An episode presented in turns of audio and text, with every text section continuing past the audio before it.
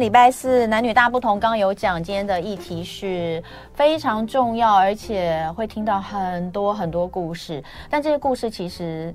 仔细去想，它都可能，我们也曾经经历过，或是就在我们的身边发生哦。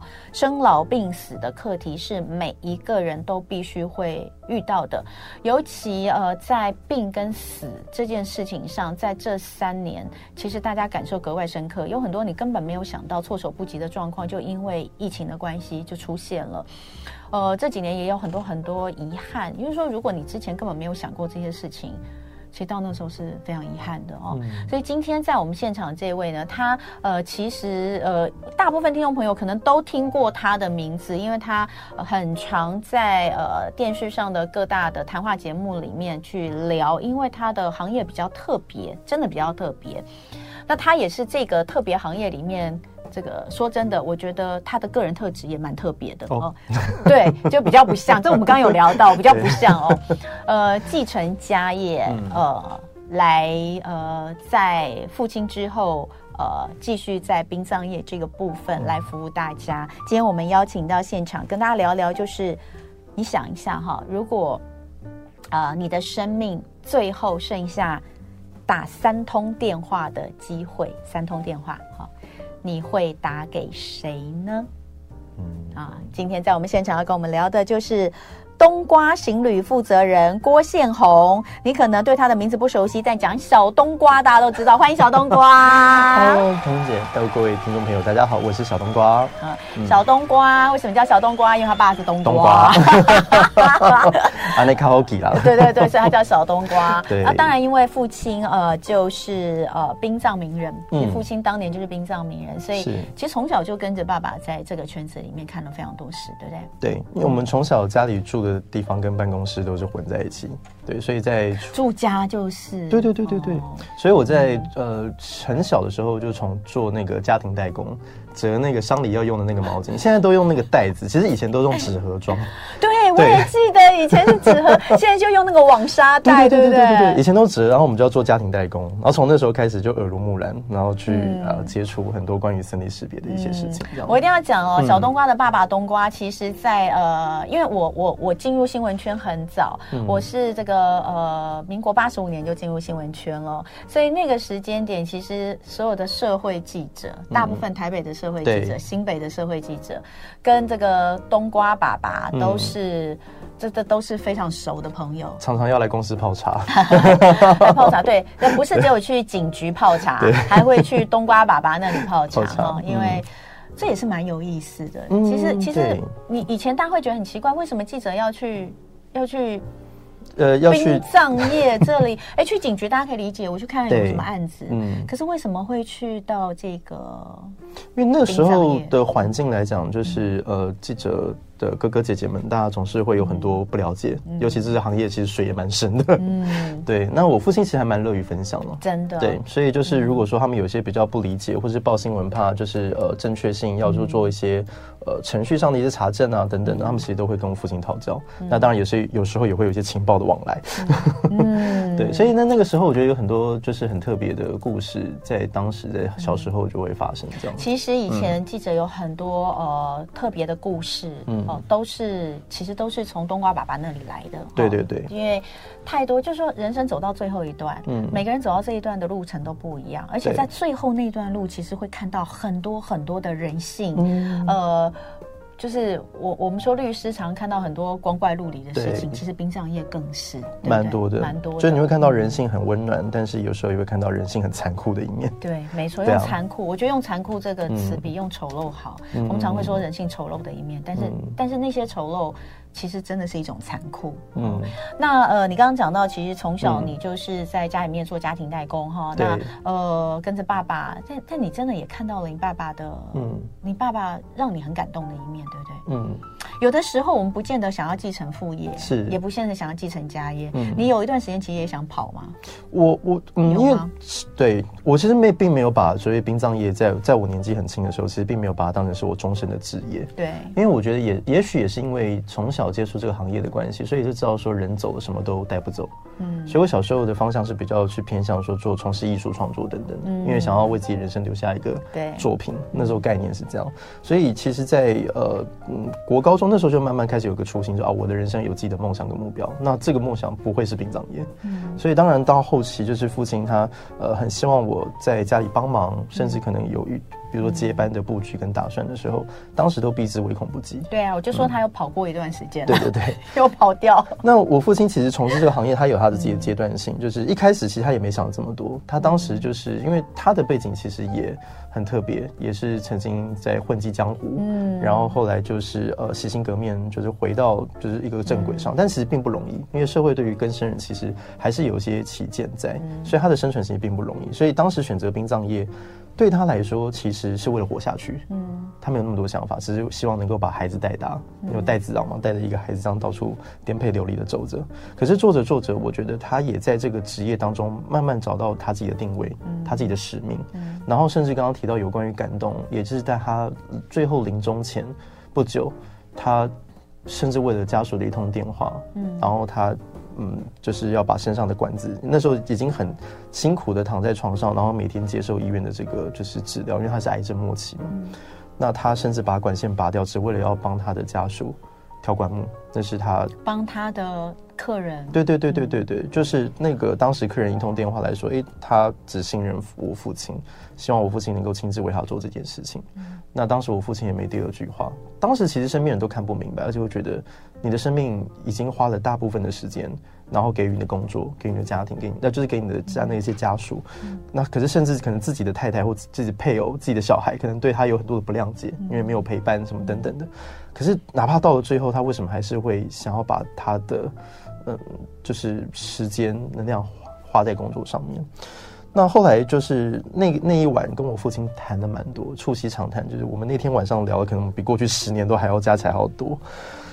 那那时候他就在讲，就是说人生这一辈子，其实能够被这样子信任，能够被这样支持着，他已经很感恩了。尤其是他过去曾经造成社会的负担跟麻烦，就是一个问题分子。那他觉得他很幸运，能够得到这样的认可，所以他其实是不希望辜负这件事情，他也希望用他的信念活到最后一刻。嗯，那那个时候其实坦白说，你说就是那个时候会爱上接班，其实也没有。只是你就是被你眼前那个男人就是深深的给感动，就是觉得他的眼睛有种光芒。你觉得人能够为了一件信念活到最后一刻，哪怕他那个时间其实并没有那么长，你都会觉得是深受感动。所以呃，我觉得我那个时候的接班，其实对我来说，当时其实是，你也可以讲说被这个呃被信念感召也好。或者是形势所逼也好，嗯，就是你会觉得说，哦，好了，既然都已经做到这个份上，那看起来父亲对这件事情他也有他的一个期待，那那时候就就自己接班。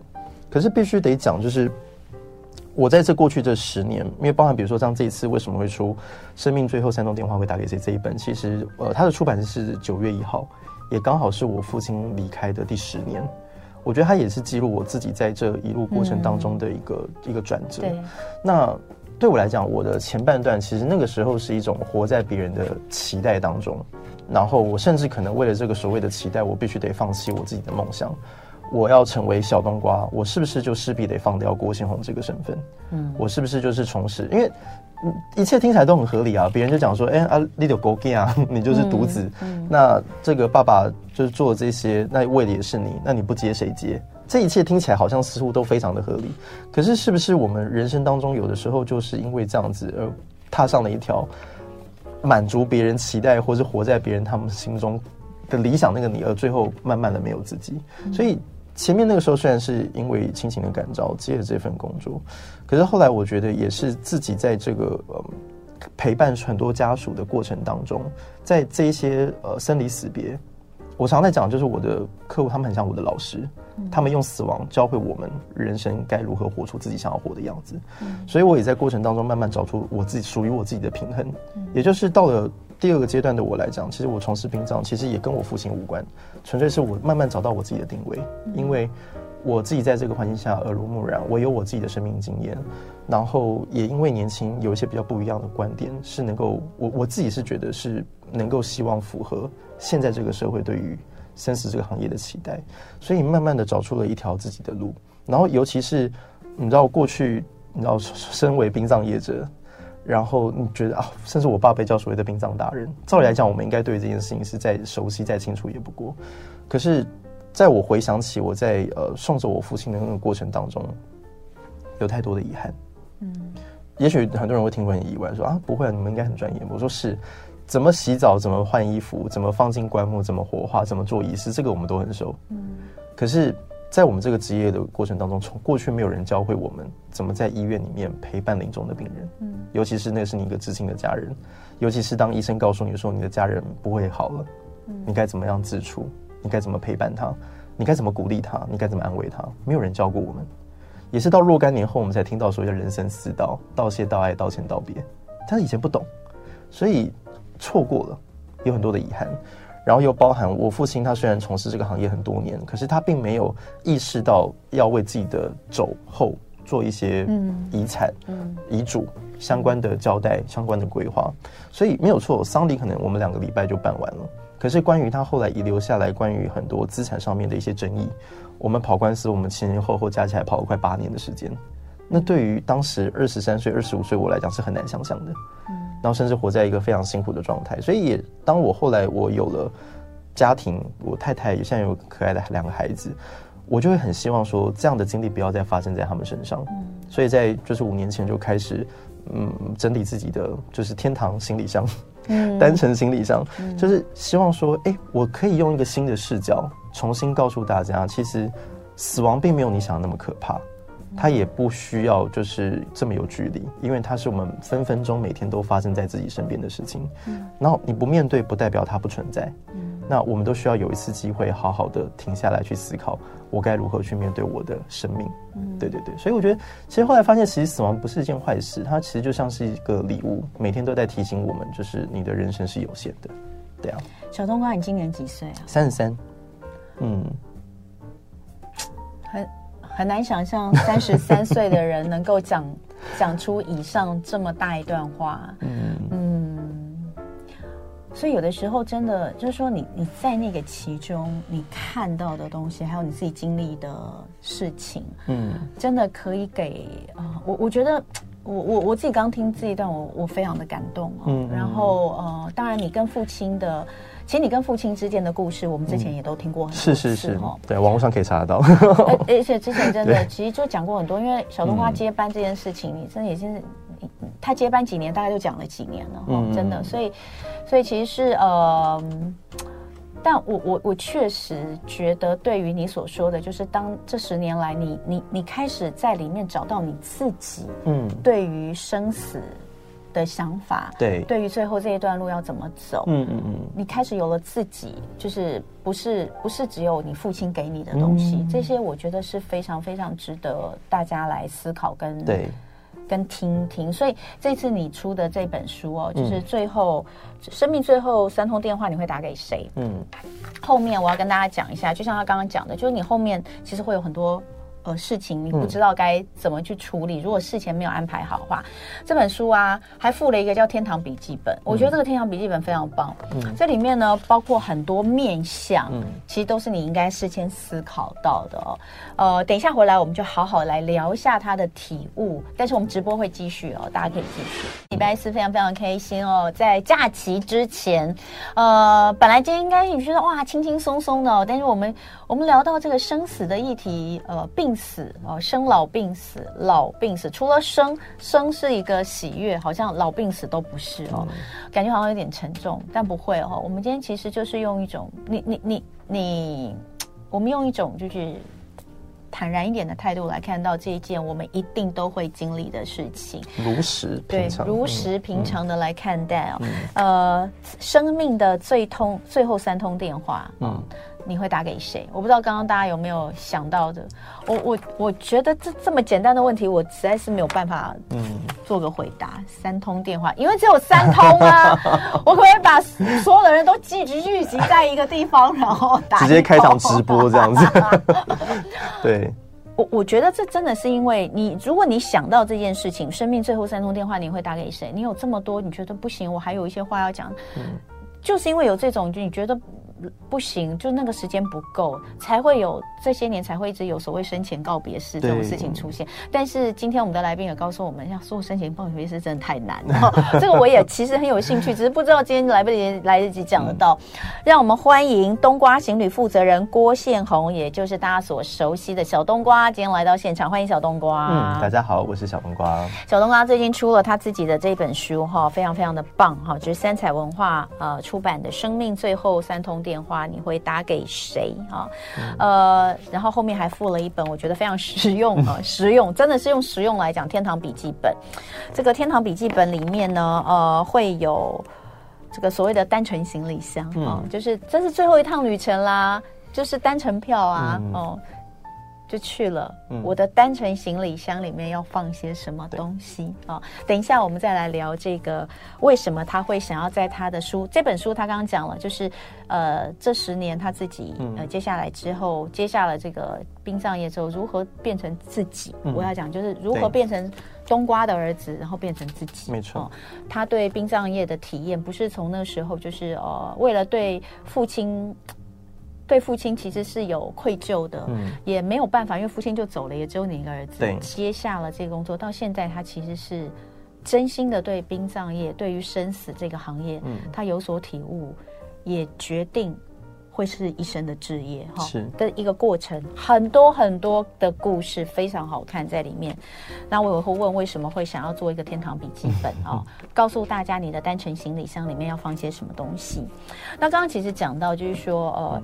一开始是迫于情势，嗯，嗯，还有迫于还有对爸爸的愧疚等等。嗯、可是真的是到有一个人，你你书里面其实把它写在第一个故事，嗯、对不对？就是你碰到他的时候，其实你有一些不同的体悟。有一位蓝蓝、嗯、先生吗？蓝先生，对，嗯、呃，蓝先生是这样，是他是当时我们在这公司其实还很生嫩的时期。然后遇到了一位就是旅客，那当时他身体就是非常不好，那医生其实也告诉他说他的状况其实是需要开始准备认真规划他身后事，嗯，那他其实也很豁达，所以他联络我到他家里。那一开始他开头第一句就说啊，这个郭先生不好意思，我本人没有经验哦，可能要麻烦您指导一下。他他跟你说，对对，他没有经验，对，很好笑。他讲的说，呃，我是第一次往生，对对对对，我我没有什么经验哦，这个可能你要这个带我。那这是从言谈当中，你一开始就知道啊，他是一个就是很很洒脱的大哥，也蛮开朗的，对不对？然后我们就说，我也是第一次碰到这样子的这个旅客，所以我当时也是有点措手不及。我说啊，那没关系，那不然我说我们就按照那个我们一般那个简报 PPT 一页一页开始谈。嗯、那我就说，那我们先从临终开始提哦，就是如果你离开当下，那按照往例，我们到达现场之后，我们会盖一条往生被，会放一个念佛机。嗯、然后他就很认真的看着我说，往生被那个是什么？嗯，然后我就说哦，我给你看照片啊，就是黄色上面刻满的这个往生咒心经这样。嗯、然后他就说。天哪，这好丑！确定要盖在我身上吗？然后我就我就突然傻住，我说啊，这个啊，这个，可是对于有信仰的人来讲，这个是一个能够让他们安心，然后提起正念到他们要去的地方。对。然后他就很认真的看着我说。但其实我没那么虔诚，虽然我是有拿香拜拜没错，但是我不太，嗯，嗯对这个东西就敬谢不敏了哎，嗯、然后哎、欸，那我可不可以不要这样？嗯，然后我就说啊，这样子是吧？那你这样也没关系啦，既然您都这么说了，嗯、那想当初我父亲离开的时候，其实他身上盖的也是他自己平常睡觉盖的被子，也没有特别准备往生被。他、嗯、说那可以这样吗？我说应该是可以的。他说好，那就这样。嗯然后他接着他就说：“那往那个念佛机是什么？”我说：“念佛机啊，不好意思，我放车上忘了带，不然我唱给你听，这样。”我说：“阿弥陀佛，阿弥陀佛。”然后说：“等等等等。”他握着我的手，然后说：“请问这要放多久？”我说：“大概放八个钟头。” 他说：“你还是杀了我吧。” 然后我还是一样，我说：“哎、欸，这个蓝大哥，这个对于有信仰的人来讲，这个他说我我我刚刚讲了，我其实没没没那么虔诚。这样，那他就问我说：那那我能不能够听一些，比如说巴哈、莫扎特啊 什么的，嗯、就是再怎么样，就是反正舒舒服服嘛。听了如果哎，就是觉得感觉对了，也可以睡，那就睡，就不要再起来这样子。我说也也是可以啦。然后我们就约定好说，他就准备他他想要听的一些音乐这样。然后在那个过程当中，我们就这样一来一往。它是一个克制化的过程。对对对对对。他就是，他就我就是算是第一个做出一个就是全克制化的这个安排，所以它它其实算是开启我对于就是嗯单程旅行这件事情的想象，就是原来在在每个人的心目中，他都有他自己理想的一个告别方式。嗯、只不过因为过往的环境，我们未必有机会能够坐下来好好把它谈开来。嗯，然后那呃，回到我的工作场域，就是他有两照对比之下，就有很很很鲜明的差异。就是有一个家属，他就拿了两个十块钱，然后一直在宝贝，一直在宝贝。为什么？因为他内心很焦虑。嗯，比如说呃，亲人刚离开的时候，我们为了要设置灵堂，那就要问遗照要哪一张。嗯，他不知道怎么选。嗯。那最后要给他穿哪一套衣服，他也不他不知道怎么选。衣橱一打开，衣服这么多，我怎么样知道选哪一套作为他最后嗯这个放在棺木里面他要穿在身上的？对他来讲有很大的心理压力。然后更不要讲，你还有一头拉骨，就是你这辈子没有想过的问题，包含我刚刚提到的遗照啦、衣服啦，然后你最后想要邀请哪一些人呢、啊？甚至你火化完之后，你的骨灰是要放在哪里呢？那这个东西其实又都因为没有讨论，所以你会很真的会很常看到，就是家属在灵堂就是一直在那边宝贝。然后，所以两两照对比之下，你就会觉得说啊，其实像蓝先生这样子，他为他自己充分的规划好。嗯、那其实我觉得，对于家人来讲，他相对比较安心，知道说他的想法是什么。那当然，后续他也有发生一些变故，那这个就不赘述。书里面大概有提到。嗯、那其实也就是感受到说，你就就算你真的做了呃很多的规划，我也未必能够保证你百分之一百都能够做到，因为有时候他就是计划赶不上变化。嗯、可是如果你不，就是你有做。我没有办法保你一百分，但你最起码你可以及格。嗯，可是如果你说你连想了也没有想，你连做都没有做，那那个可能连及格都很难。嗯，对啊，所以我是觉得说，哎，那个时候就是开启了一条蛮蛮蛮特别的路。那说到那个，就是为什么后来就是心悦诚服，甚至会觉得说我做殡葬，比如说包括我现在在倡议这些理念，跟我父亲其实也没什么关系，而是我为了我自己的生命，我热爱做这份事情。的关键是在于，因为我在接掌公司后来没有几年。那就遇到一个转折点，那当时其实算是人生整个归零，然后老天爷给我一次机会，重新再让我选一次，说，哎，你之前就是好像迫于形势与无奈，嗯，那现在你归零了，那你父亲的公司也跟你无关了，你现在就是净身出，你就自己从从头开始嘛，那你你这时候你可以重新选择去做，不管是做设计或做我以前想要做的事情，这样，那当时对我来说，其实我我我其实嗯。在整个过程其实很挫折的，很挫败的，因为包含是我是如此信誓旦旦的答应我父亲说我要把它做好，所以我其实某种程度上，我当时是没有办法原谅我自己，觉得自己为什么这么不懂事，然后这么不成熟，然后到最后连答应父亲的事情都没有办法做到，嗯，所以我需要去做个弥补。那所以我那时候在网络上看到很多我父亲上节目的这个画面，对，然后有一天我意外就看到就是小五哥跟淡如姐那时候主持一个节目，当当时我爸上节目的时候。嗯，那个背景是我离家出走，我爸找不到我，他在节目上哭诉说我的儿子不见了，他找不到我。嗯，然后小五哥就问他说：“那你有什么话？也许你可以对着镜头说，也许你儿子会听到。”然后我父亲就对着荧幕留下了一段话，他说：“我知道我不是一个好爸爸，但我尽力了。我希望在我有能力的时候为你多铺一点路，你才不会像我小时候这么辛苦。爸爸是做殡葬的，我知道一切都带不走。”所以在那一刻，我终于理解，其实我爸那时候他一直要我接班，要我接班，每天在病床，每一天都问我说：“你到底要不要接这间公司？”其实对他来说，他要的不是要我接公司，他其实他内心他真正想讲的话是：“我希望你好好的。”因为对他来讲，他本来就知道他走的都带不走，那留公司有什么意义呢？那个公司对他来说，他只是希望。因为你知道，我爸是一个很传统的人，他知道我去做什么摄影啊，做设计，他觉得啊，我应该短料一点的要挟这样，对，所以他就希望说我能够做这份工作，能够至少让他比较安心。然后，所以我就觉得说，原来我爸他问我的那句话是对我最深的祝福，他希望我好好的。然后我就看着镜子的自己，我问我自己说：我好吗？我不好，我一点都不快乐。我不知道我自己在做什么，所以我那个时候，我终于就是静下心来，我好好的问自己说：我接下来我的人生，如果要为了我自己而活，我要活出一个什么样的生命？嗯，那我后来就很认真的在思考，就是其实最终我是想要成为一个艺术家，我希望能够留下一个作品，改变人们思考事情的方式，那是我的梦想。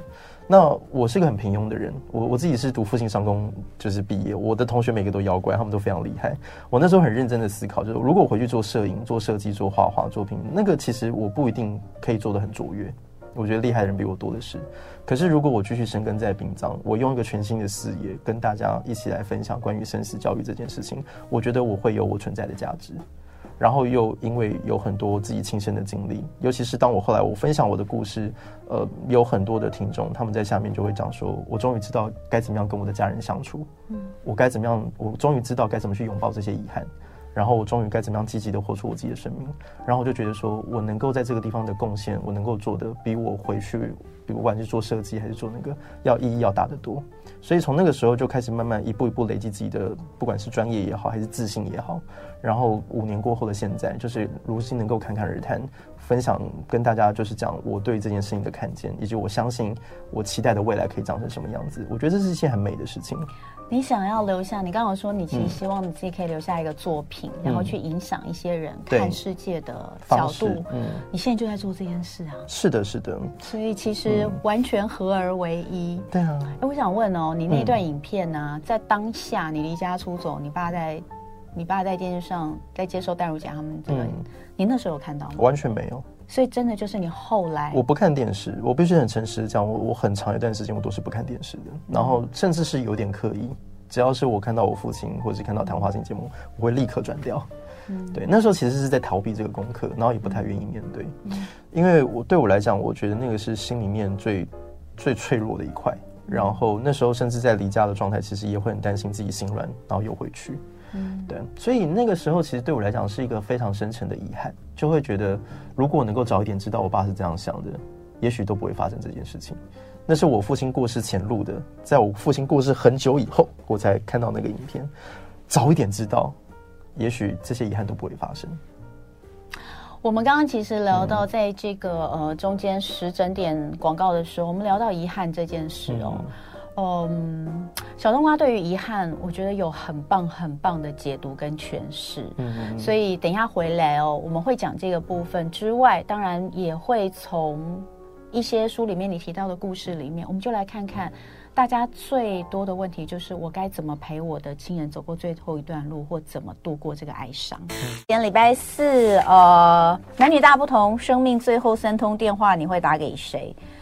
我到现在还没有问你们，我还在让你们想，因为我觉得你们一定都还没有想，就是想不到到底要打给谁，我也还想不出来。嗯、就是有很多人想打，可是只有三通，我到底要留给谁？对，啊、呃，在现场是冬瓜行旅负责人郭信宏小冬瓜。嗯、小冬瓜，刚刚我们最后是停在遗憾这两个字上哈，嗯、我们等一下讲一下，呃，他对遗憾有他的想法体悟，我觉得非常值得分享跟我们的思考。不过我想回到蓝先生刚刚那个有趣的蓝先生啊。哦 呃，但是其实你看到他这么洒脱，嗯、对他，他对他的这个死亡最后这段路这么洒脱，然后想先做安排好。刚刚其实小冬瓜讲，这开启了他一个想法，就是我们真的应该要为自己的这个最后一段路做好准备。这样子，呃，不但是我可能也会觉得比较放心，我也让我的家人不至于在那个悲痛的情绪当中慌乱失了手脚。对，这也许是送给家人的最后一个礼物。哦，我我的想法是这样哈、哦。你可以就好好怀念我，想念我就好。可是，其实，在那个故事里面，蓝太太在你们在讨论这些事情过程当中，嗯，其实她很痛苦，对不对？她我觉得看起来是很痛苦的。嗯、就比如说，嗯、你说你你有说，你说她觉你觉得她在那个地方感觉是非常抽离的，嗯，对不对？她就静静的坐在旁边，然后哭着，嗯、然后也是到。这个整个谈话的尾声，然后蓝先生就回头问他一句说：“哎，郭先生也跑了那么一趟，嗯嗯，你加减也看讲一下你自己的想法。”对。那太太其实很尊重先生，就说：“没关系，你决定就好。”嗯。然后嗯，最后他就说：“没有啦，你好歹讲一下你，你那么爱哭，对不对？你卫生纸你好歹讲一下哪个牌子的，郭先生好准备这样子。”然后他说：“啊，随便了。”那回头他就看着我说：“他希望他的太太，嗯，就是只要静静的坐在那边哭就好，他什么事情都不用做。”然后你就可以感受到他先生对他的那份爱，嗯，跟祝福这样子。所以我觉得，就是亲密关系其实不就是这样吗？你就是你，这即使离开，你也总是希望他们可以好好的这样子。所以，嗯，最后在灵堂的时候，你真的给了他一包卫生纸，哎，那 是，而且他在那个时候就溃堤了，对不对？对，就是对于对于太太来讲，其实那就是他安慰的力量。反反好像就是他先生给他的祝福。嗯、对啊，他说小红刚说那时候最后啦，嗯、就是整个事情都办完，嗯、但最后在那个现场，他就跟太太说，拿他拿出一包卫生纸，说这是郭先，这是、嗯、这是这个蓝先生要给你的。对啊，嘱咐嘱托要给你的。对，卫、啊、生纸哈，然后太太就。崩溃痛哭哈，太太是很勇敢的人，对，对啊、嗯，所以呃，其实，在每一段路走到最后，都会你说都会有遗憾，就像刚刚在这个时针点的广告时候，我跟你分享我朋友的故事一样。那种遗憾就是跟你一样，就是说，哎，为什么？就像你刚刚讲的，为什么在当时不好好珍惜？我不，我没有看到这段影片，嗯、我不知道，或是你为什么不早点让我知道你是这个意思？对，就像我的朋友，可能在在这个先生在在世的最后一个生日那天跟他吵架，原因可能只是因为先生就是像蓝先生一样，想要跟他交代一些事情，对，怕他担心他，因为。但是他不想听，他觉得你就是想要放弃，嗯、然后跟他吵架。可是最后到了他先生走后的第一个他的生日，他懊悔万分哈，就是这都是遗憾。嗯、呃，这些都是遗憾。你你刚刚有说，你觉得遗憾是没有办法避免的，没有办法避免。就是我们要有一个态度，是我们要活出一个没有遗憾的人生。嗯、但你要很诚实的说，我们一定有遗憾。嗯、人这一辈子不可能没有遗憾，因为。我们都是在这些经历当中看见跟学会，就是怎么过生活，嗯，怎么知道自己要什么。嗯、就像我刚刚提到说，我父亲走的时候，第一年就大概哭嘛，然后大家都还会讲说啊，就我们干的呀，小看着小冬瓜这样哭，我也想哭啊，什么之类的。嗯、然后大概到第三年嘛，你就看那 YouTube 那个留言下面就想说，靠耍不？就 你到底要哭多久？嗯、你不腻我都腻了，你不烦我都烦了，这样。嗯、然后那时候确实自己也开始跟自己讲说，对啊，我是不是？也应该要用一些不一样的方式去看生活。我永远如果抱着这个罪恶感，难道我要活到七八十岁还是用这种情绪在过生活吗？嗯，我不知道。那那时候就开启了这条思考。那又搭配上刚刚提到说，就是因为人生归零，我我需要重新整理。要看到我父亲那段影片，然后我我我我我开始理解到说，原来我父亲对我最深沉的祝福是他希望我过得好好的。嗯，那我我就想要知道，那我该如何让我自己变得更好？那我觉得我那时候蛮幸运的，就是嗯，遇到身边一些蛮有智慧的长辈，然后就开始给我一些分享，然后他就开始一开始当然会提啊，就说。呃，一切都是老天给你的功课。东方很喜欢讲功课，讲修行嘛，讲功课。功课，对。然后他就说，那就是老天出给你功课。然后我心想说，把不嘞，就是这到是到底是什么鬼功课？嗯、就是为什么要功课要用那么苦痛的方式来折磨我这样子？那既然哎都接受，那不然死马当活马医。我就静下来就想说，那到底如果这是功课，那到底我爸走的这点遗憾，他到底要让我学会什么？嗯，我就花了一点时间去思考。然后后来有一天，我想明白了，就说啊。原来搞了这么久，我终于理解，原来老天爷让我学会一件事情，就是珍惜。嗯，我以前就太不懂得什么叫珍惜，所以在我离家出走的时候，我还会跟我自己讲说，没关系，反正我爸还年轻。嗯，我只要走，我不管我成功或失败，只要我想家，我回来，他一定会接纳我。嗯，所以我可以很任性的离开，只要我打电话说，哎，爸，吃饭哦，来出来啊，我们去哪里走走什么的，他一定会说没问题。因为我觉得一切都来得如此的稀松平常，嗯，一切都存在如此的理所当然，所以我才会毅然决然的离家出走，而且完全没有任何的悬念，甚至会觉得说没差，反正我要证明给我爸看哦，我这个不是吃素的，嗯。可是当他生病，他躺在床上，然后你就觉得说哇，好荒谬，嗯，所有你以为的道理都显得如此的微不足道，你想要证明的事情都觉得如此的幼稚。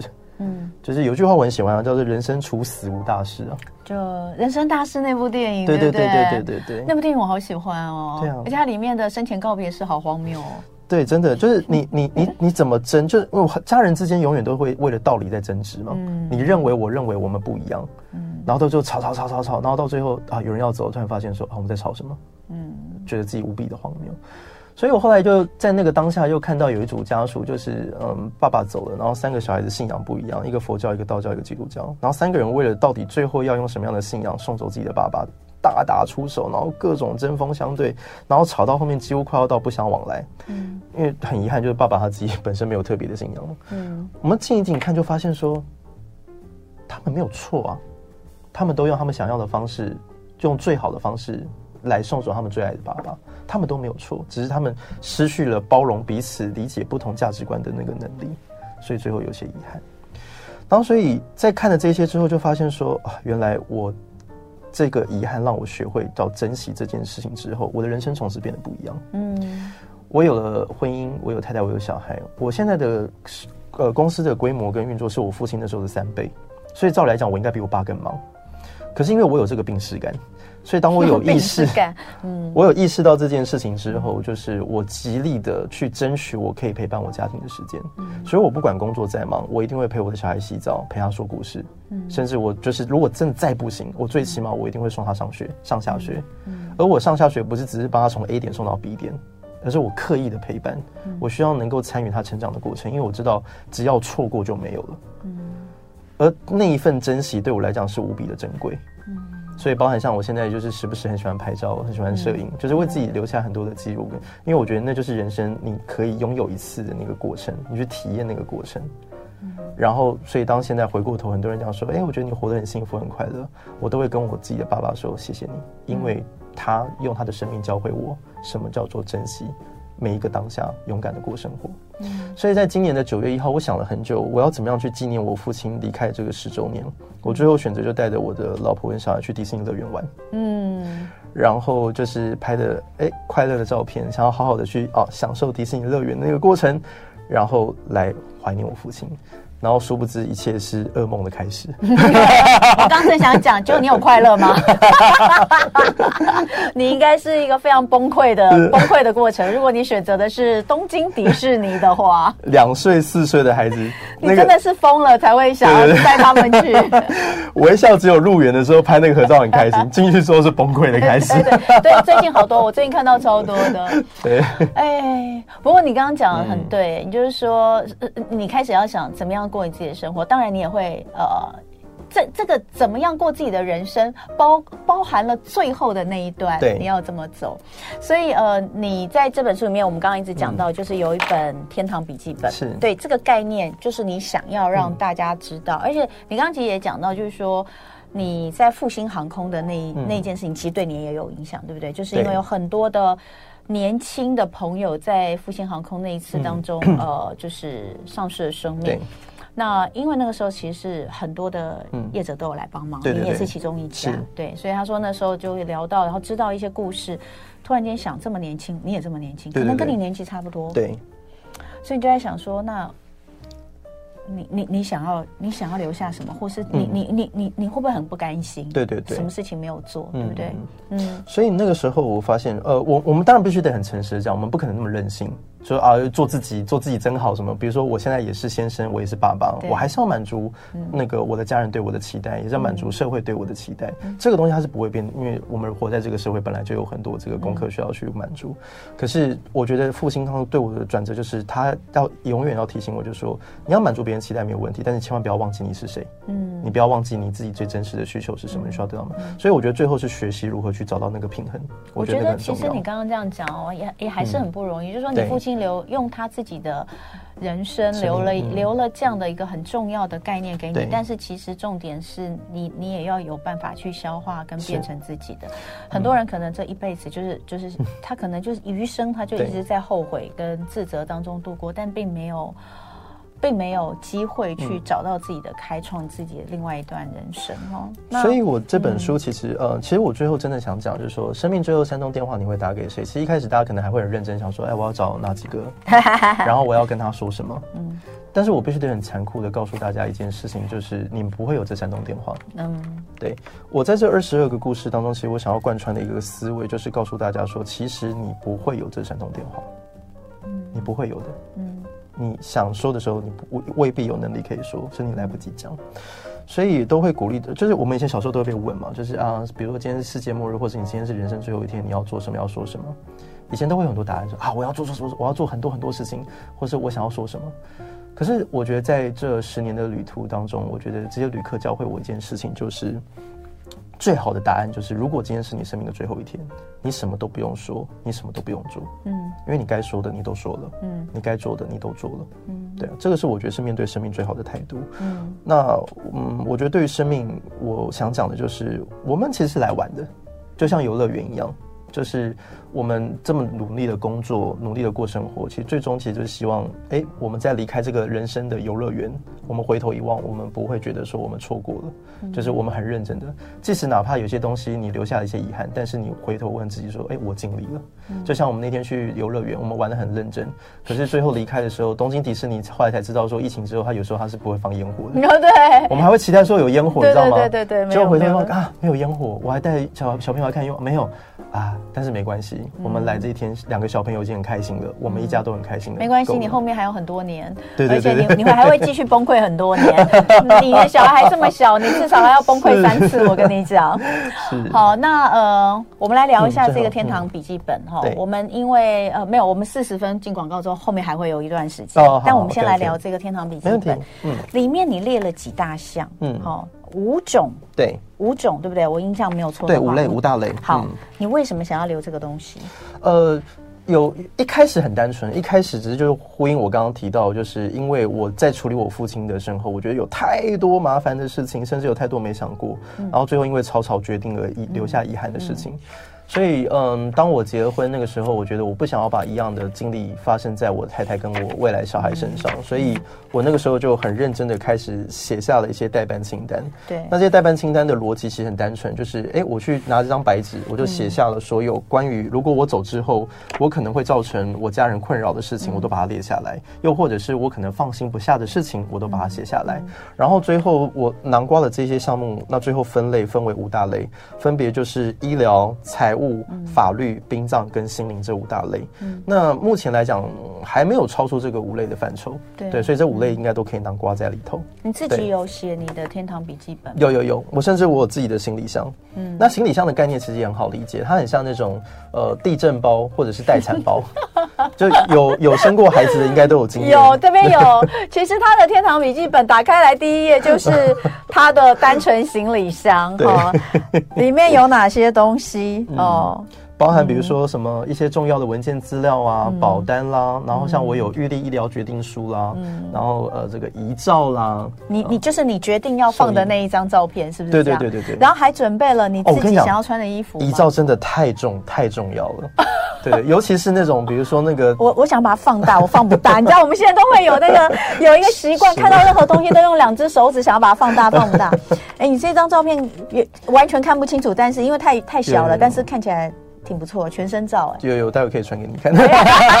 好，你说遗照真的太重要了，太重要了，太重要了。因为嗯，我我之前就遇到一个旅客，年轻的女孩，当然很不幸了，就是年很年纪轻轻就离开了。然后那个时候，因为你知道台湾的丧礼其实很快，两个礼拜，然后精准的讲，其实有两天，因为你大概一过世两天内，你大概就要决定所有大方向。然后所以那个时候就当然就跟他的父亲要照片，说，哎，我们要灵堂要洗照片。然后父亲就一边哭，然后难过的拿着手机说，哎，那你觉得这张可不可以？然后我就跟他讲说，呃，没关系，伯父，我们其实没那么赶，你你你回去，你慢慢挑。我那时候心里想说，你真的如果选这一张，我跟你讲，你女儿一定死不瞑目。而且我跟你说哈，真的，你知道有很多假设是这种这种白发人送黑发人，真的是非常非常的伤痛。对而且我觉得，我有时候想到就是。到底就是就是 因为你知道，子女长大，除了你你老了又开始回去，这个开始跟你的父母亲有比较多的相处。其实我们在有时候在从二十岁、十几岁、二十岁，从上大学之后开始那段时间，我们有时候其实然后开始奋斗，三十几岁的时候，我们其实很少有跟家人的父母的时间哦。对。他的手机里面，或是他所存有的你的照片，可能还是你小时候的照片。对，没错。对，所以这真的很重要。所以我们真的要帮自己选好，然后你连衣服都选好了。哦，对啊，我寿衣也都选好了，很多。这个寿衣是。特别的寿衣还是我一般的衣服就可以？一般衣服就可以了。然后就我我自己是选那个全套无印良品这样全面。带回来继续聊。刚刚小冬瓜讲到这个遗照的部分，现在我们这个 YouTube 上大家讨论好多，说哎真的就是说呃有有这个阿妈走的时候。这个爸爸姑姑们为了要挑阿妈哪一张照片，还真的有不愉快。嗯、然后也有人说，这个如果真的是你你给，因为刚刚小冬瓜在讲，他说很奇怪，这些年殡葬业进步这么多，唯独没进步的就是兽医，兽医 就是。女生就是凤仙装，男生算幸运，男生还有西装可以穿，但是就是很老气的那种西装。然后女生的话就是凤仙装，不然就是旗袍。我们就有朋友说，哇塞，如果我走的时候给我穿凤仙装，我真的会爬起来。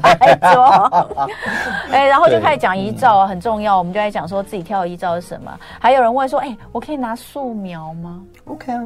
假设这是你自己生前就做了决定，哎，可是家里面有共识都 OK 啊。我要讲的就是，我们之前就可能不知道有没有白纸黑字写下来，我想可能没。有，对，我们之前就有碰过，我有听过一个，就是，嗯、就是那个妈妈妈妈就是呃，这个妈妈哦，就生了好几个小呃小孩嘛哈、嗯嗯，有有儿子有女儿，对，然后妈妈就是这辈子都恨透爸爸了，哦、反正就是跟爸爸很不好。然后后来、嗯、这个呃爸爸已经先走了，哦、所以妈妈在这个后来生病也是在病床上，应、嗯、该可能也拖了一段时间。就我跟小孩讲说，我走了之后，我绝对不要跟你爸。嗯，放一起，摆在一起，有，就是我生前都已经就是受他荼毒这么多年了，你身后总是要放我自由这样子哈、嗯。然后就讲你们一定要记得这件事，嗯、千万不要放在一起哦，千万不要葬在一起这样子。然后大家这个大人子女就说好好好这样。子。嗯、可是等妈妈走了之后，嗯，那个哥哥们就是就是儿子、嗯、两个儿子就是意见不同，没有。两个儿子就说都要跟爸爸放在一起。哦哦哦哦！就后来是媳妇 看不下去，媳妇就说怎么会这样呢？当初你们明明妈妈妈妈讲的清清楚楚，意识清楚的时候说不要，你们也都答应了，怎么可以这个样子？然后后来就吵起来，然后。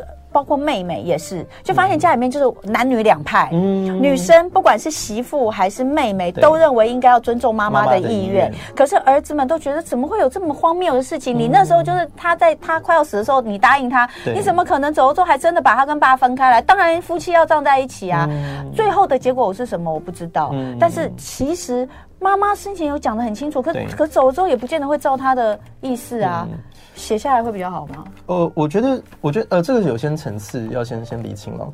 所谓的你的身后事的规范，其实我常常讲，它有两类，一类叫做绝对，嗯、一类叫已有。绝对条件就像你刚刚讲的，打死都不要。你敢给我试，你试试看，这是绝对。然后他跟他跟女孩子结婚要不要宴客是一样。有些女孩子啊，要不要宴客？有很好，没有其实也没差。我觉得结婚你以后对我比较好比较重要。那这个就叫做已有。嗯，它很像那种妈妈会在冰箱里面贴着菜，记得要热来吃。嗯，你不热会不会怎样？你妈也不会对你怎么样。对，反正它就只是一个备忘。那如果只是备忘的话，那你就是写下来。其实它就是像有点像生活指南。比如说，你就把它写在这个笔记本上面，你就当生活指南。那如果说，哎，家人如果不知道你的意愿，那你就打开来看一看，哦，至少它可以拿来做参考。嗯，但如果倘若，比如说他今天有某件事情，他是坚持一定要这么做，如果不做，他真的会放心不下。嗯，那那么他就要走到有关于法律的程序，那就要走遗嘱。就像刚刚那个，你就要把它写下来，找律师，找律师写遗嘱。哪一个儿子说要把我跟我老公葬在一起的，我遗产就不给他。哦，可以哦，你可以写在里面哦。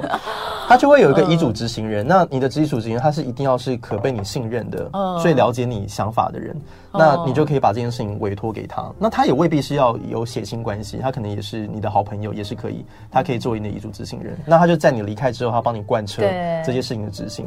像比如说以我自己来讲，我也有些，比如说呃绝对条件，好比如说我走了，如果该走就放我走，千万不要有过度的无效医疗，嗯，什么气切啊、插管啊、电击啊、急救这些拜托都不要。嗯，那这个东西我就很明确。的写了我的预立遗嘱，我也很充分的告诉我的太太，嗯，那他就比较有勇气。如果倘若有那一天发生的时候，嗯、他就可以帮我做决定。啊、你讲的很重要，嗯，就是给他一个勇气。对对对对，因为你知道，我们看到很多就是我不知道我这样做，他他能不能接受？对我我这样做，他会不会怪我？我可以分享一下，就哎、欸，我我我可以快速把这五大类带一带。第一个就是是我们医疗很重要，医疗的底层逻辑其实很简单，就是台湾现在医病关系很差，所以医院跟医生很怕被告，嗯，所以包不管是呃大体捐赠、器官捐。捐赠、病人自主权利法、预立医疗遗嘱，还是安宁缓和治疗，这些通通都是写下来，只是一个形式。因为医院跟医生很怕被你告，嗯，所以你写下来，至少对于他们来讲是一个保障。对，那关键其实在于，还是在于家里面的沟通。嗯，你签的不代表就没事，你家人是可以推翻的哦。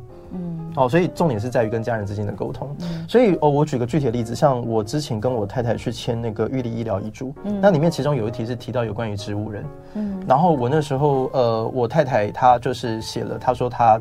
希望能够留半年，它有几个选项，包含比如说，我如果是植物人的话，我就是直接放弃维生，或者是我想要继续活下去，或者是给我一段时间，那时间过了，我再那个，那或者是我要交给我的然后指定人，然后来帮我做决定。OK，那我太太她就写了半年，嗯，然后我就很惊讶说，你为什么植物人你会想要多留半年？嗯，我们就在聊这件事情，那医生跟社工师也在旁边陪着我们，然后我太太她就讲说，没办法，谁叫你那么爱哭？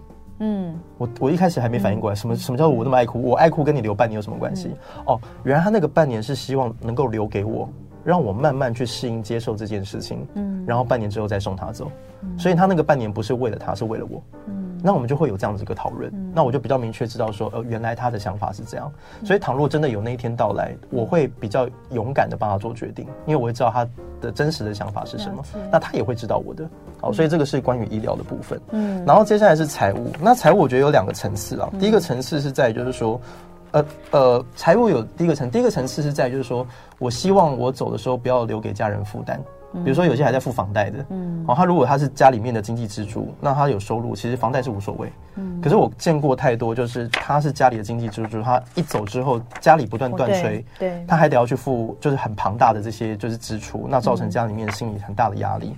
所以在我自己财务的规划，我是有做好一笔，就是我的太太她最后可以决定她的房子要卖，嗯，还是要留，嗯，她说了算，嗯，但是就是她不用去烦恼。房贷要怎么付？那就是我有刚好去做好一些我的保险跟财务规划，那其实蛮细的耶。是，你要立得很细。应该是说这个没有标准答案，每个人在乎的东西不一样。比如说，如果你不在乎，你可以不用写。但是我像我在乎，我就会把它列进去。那财务的话，这个是一个层次。那另外一个层次是我那天去问那个呃，就是台北联谊主任，他说现在一般在跟上帝见面喝咖啡之前，大概要躺七到八年。七到八年的照顾费用、医疗费用，那是一笔非常庞大的支出。嗯，那这个也要提前先做好规划，那才不会造成家人经济上面的负担。其实之前我呃，我我我我另外我们在我在亲子天下有一个 podcast 是家庭经理们人嘛哈，我比较少那个就是两边互相聊到 家庭经理人。我们有一集做信托，嗯，你知道那信托大家都想到就说哦，你可能是帮什么未成年子女做什么财产信托，不要让他乱花掉啊什么的。结果你知道现在其实呃政府有在推一个东西，这你一定知道。嗯，它其实是一个就是针对老年人的信托，就是我我信托我之后，就我老了之后，我要住安养院，就是刚刚我们讲的，因为你可能要躺七到八年嘛。对。好，然后那那我这个钱是由由这个一个可可信赖的，比如说一个金融金融机构来帮我做，那他他就是要呃每个月或是多少这样支付，因为这避免就是说，可能我到时候已经没有什么能力哈，但是我的子女其实可能没有办法。第一个是。可能不是按照我的想法去这样执行。第二个是我的子女这么忙，嗯、他们还要记得去帮我去去做这些事情，很麻烦，嗯、所以有一个专门针对，这其实也是长照的一个一个系统里面的一环。我觉得这个东西大家可以去了解，因为它没有很很很很大的被推广。为什么没有很大被推广？是因为其实我知道金融机构都不太愿意做这个事情，嗯、因为对他们来说很麻烦，而且它其实没有什么。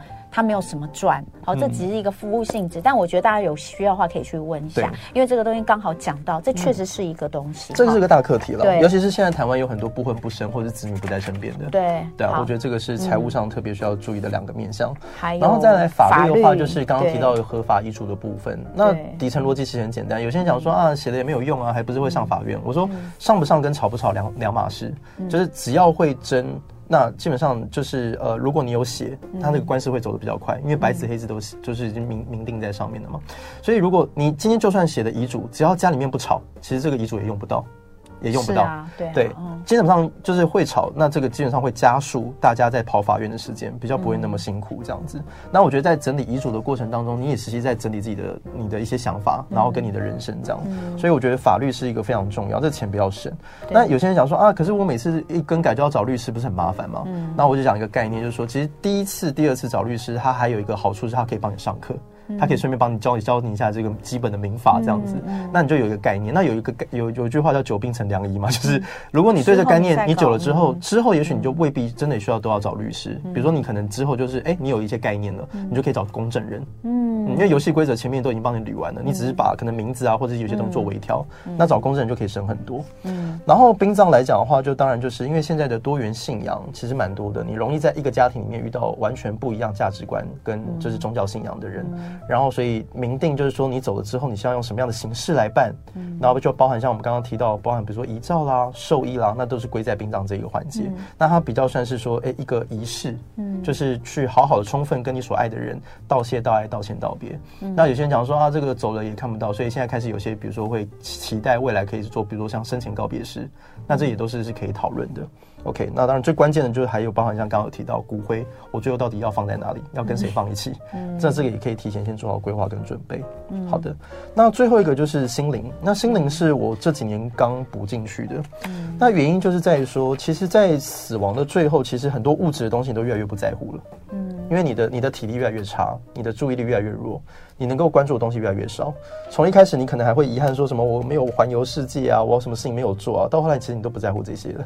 到最后，其实你在乎的，其实就是为什么我选三通电话是有意义的，就是因为最后去无存菁。其实，当你咽下最后那口气，你当关心人大概不会超过五个，就是你真正在乎的，跟你身边有关联的这些。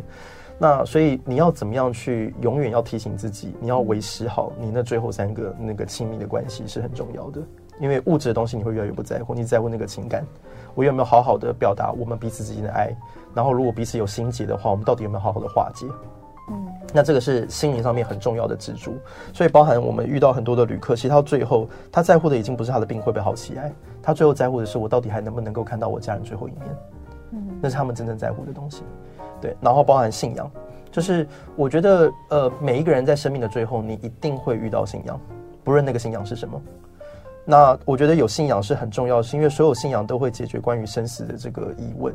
那如果你有信仰，你是一个非常幸运的人，那么你在面对死亡这件这件事情的时候，你的恐惧比较不会那么强烈。对，因为你会有一个支柱会支撑着你，相信你死后会去一个什么样的世界。那这个是很重要。那有些人就会说啊，可是我不，我觉得这个信仰让我感觉到不舒服，或者曾经有一些比较不好的经历。那我很喜欢那个伯君，就是那个索菲亚通灵少女。那那时候因为我们很好，我很喜欢她曾经讲过一句话，就是说爱你的是神，控制你的是人。如果你曾经会觉得信仰让你觉得不舒服，那是人的问题，不是神的问题。每个人都需要能够有一个自己的信仰。所以，呃，如果你有，恭喜你，你很幸运。那如果没有，我觉得没有关系。你就是在你今后的人生，你可以慢慢找到一个跟你频率合的信仰，然后他会鼓励你去思索很多关于生命的价值、活活的价值、死亡的价值。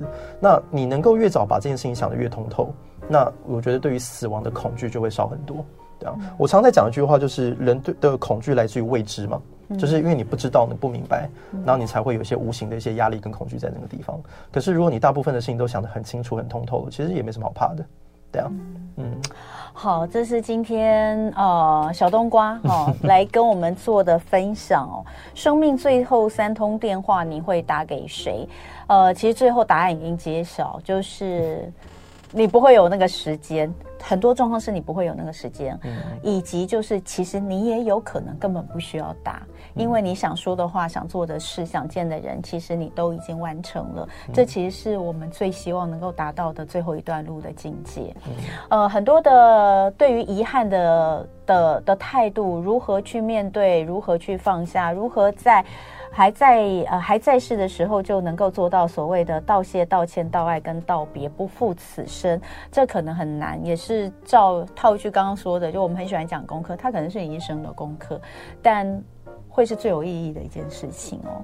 呃，我们今天没有聊到非常多这个书里面的故事，因为我想要留给大家自己去看二十二个故事。嗯，我们只讲了一个蓝先生的故事，非常感人，每一个故事都是这么好看。所以这这本啊，呃《生命最后三通电话》，你会打给谁？哈，哦，这个郭宪宏小冬瓜他的作品。那大家如果有兴趣的话，可以看一看。今天也非常谢谢你来跟我们分享这么多故事，谢谢，谢谢，也祝福大家哈，哦，三天中秋假期愉快。月圆人团圆拜拜。拜拜。就爱点你 ufo